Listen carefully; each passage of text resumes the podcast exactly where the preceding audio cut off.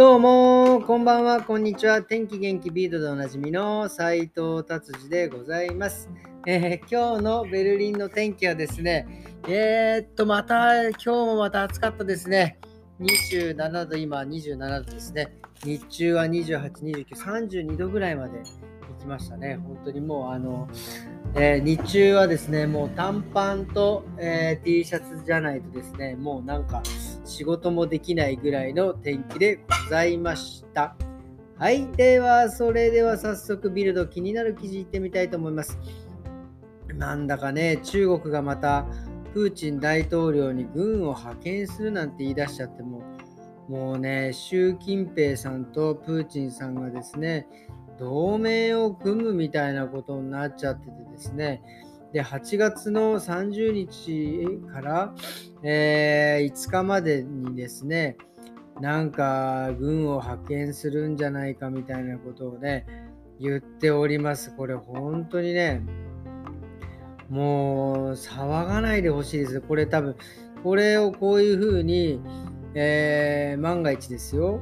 また台湾で戦争起きるなんてなったらですね、今度ロシアも、その戦争にね、軍を派遣するなんていういうね、流れになるとね、非常に迷惑なのですね、ここはもうなんか、何とぞ穏便にしていただきたいという気持ちでございます。ね、その影響でですね、まあ話はまた変わりますが、ガスですよ。ガスの納税のですね、付加価値税、これ、ガスの税金ってこれ、付加価値税じゃないだろうと思いますよね。だって生きていくためにですね、シャワーも浴びなきゃいけないし、料理もしなきゃいけない。冬はね、家が暖かくないと、これはあの、異生命の危機にね、関わってくることですからね、これを付加価値税でですね、また税金は、まあ、取るということですよね。だから結局、大体どれぐらい取るかっていうとですね、大体家族4人でですね、まあ大体300ユーロぐらいをえ負担するっていう。でもね、なんか、あのー何でしたっけ？このガスの値上げによって、えー各家庭にですね、300ユーロをなんか給付しますなみたいなことを言ってますけど、これもプラマイゼロでもいらないから、その税金も取らないでくださいというような感じですよね。もうひどいですよ。もうしまいにはなんか、なんか冬はなんかシャワーをなんか2日に一遍にしたらいいんじゃねえかとか、もうめちゃくちゃなこと言いでま言い出してますよね、ビルドもね。でもまあそれぐらいしないともうなんか、ね、ガスの節約にはならないんじゃないかみたいなこと書いてあるね、早いとこ、本当にこの、このエネルギー問題だけは解決していただきたいと思います。はい、じゃあ次はですね、そのエネルギーとは関係ないんですが、えーとね、オーデル川っていう、まあ、ドイツとポーランドのまあなんか国境をね、えー流れる、まあ、2つとも2つの国をまたぐ川があるんですけど、そこでですね、今ね、100トン、100トンってすごいですよね。の魚の死骸がね、ドゥワーッと出てですね、まあなんか結局そのポーランド側の方に、そのドゥワーッと魚、死んだ魚がね、えーいてですね、今、そのね、水質の、えーを調べたら、ね、やっぱりね、汚染物質とか塩分がですね、異常なぐらい、えー入ってたって、まあだから、海の、わかんないですよ。これ、これは、ここからは僕の勝手な推測ですけど、水が干からびすぎちゃって、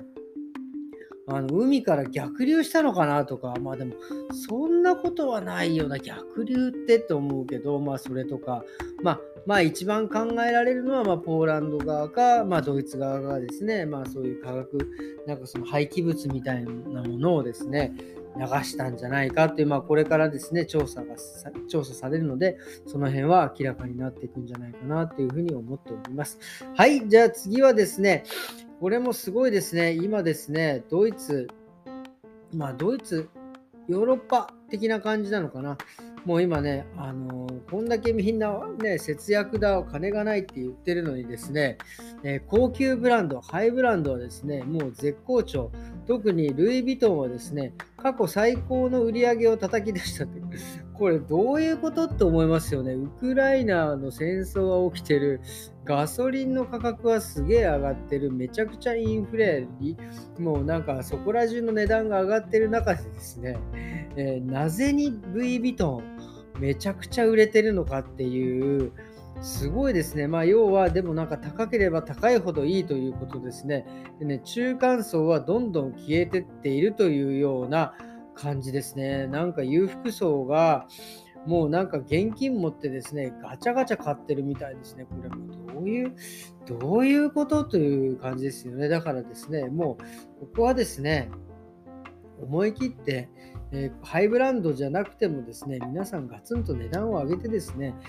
で、さらにその値段を上げることによって上げてですね、それをスタッフに還元して、で、さらにそのもう相乗効果で、でね、みんながこう上がっていけばいいんじゃないかなっていうふうに、まあ、僕はね、経済学者じゃないからわからないですけど、そういうふうにうまいぐらいにプラスのスパイラルが巻いてくれればいいなと思います。これでまたハイブランドだけのね、独り勝ちになったら、ね、これどういうことっていうことですからね。はい。ということで、えー、ビルドはですね、こんな感じに終わりにしたいと思います。えー、今日はですね、えー、何ですかね、えー、とにかく、えー、何ですか、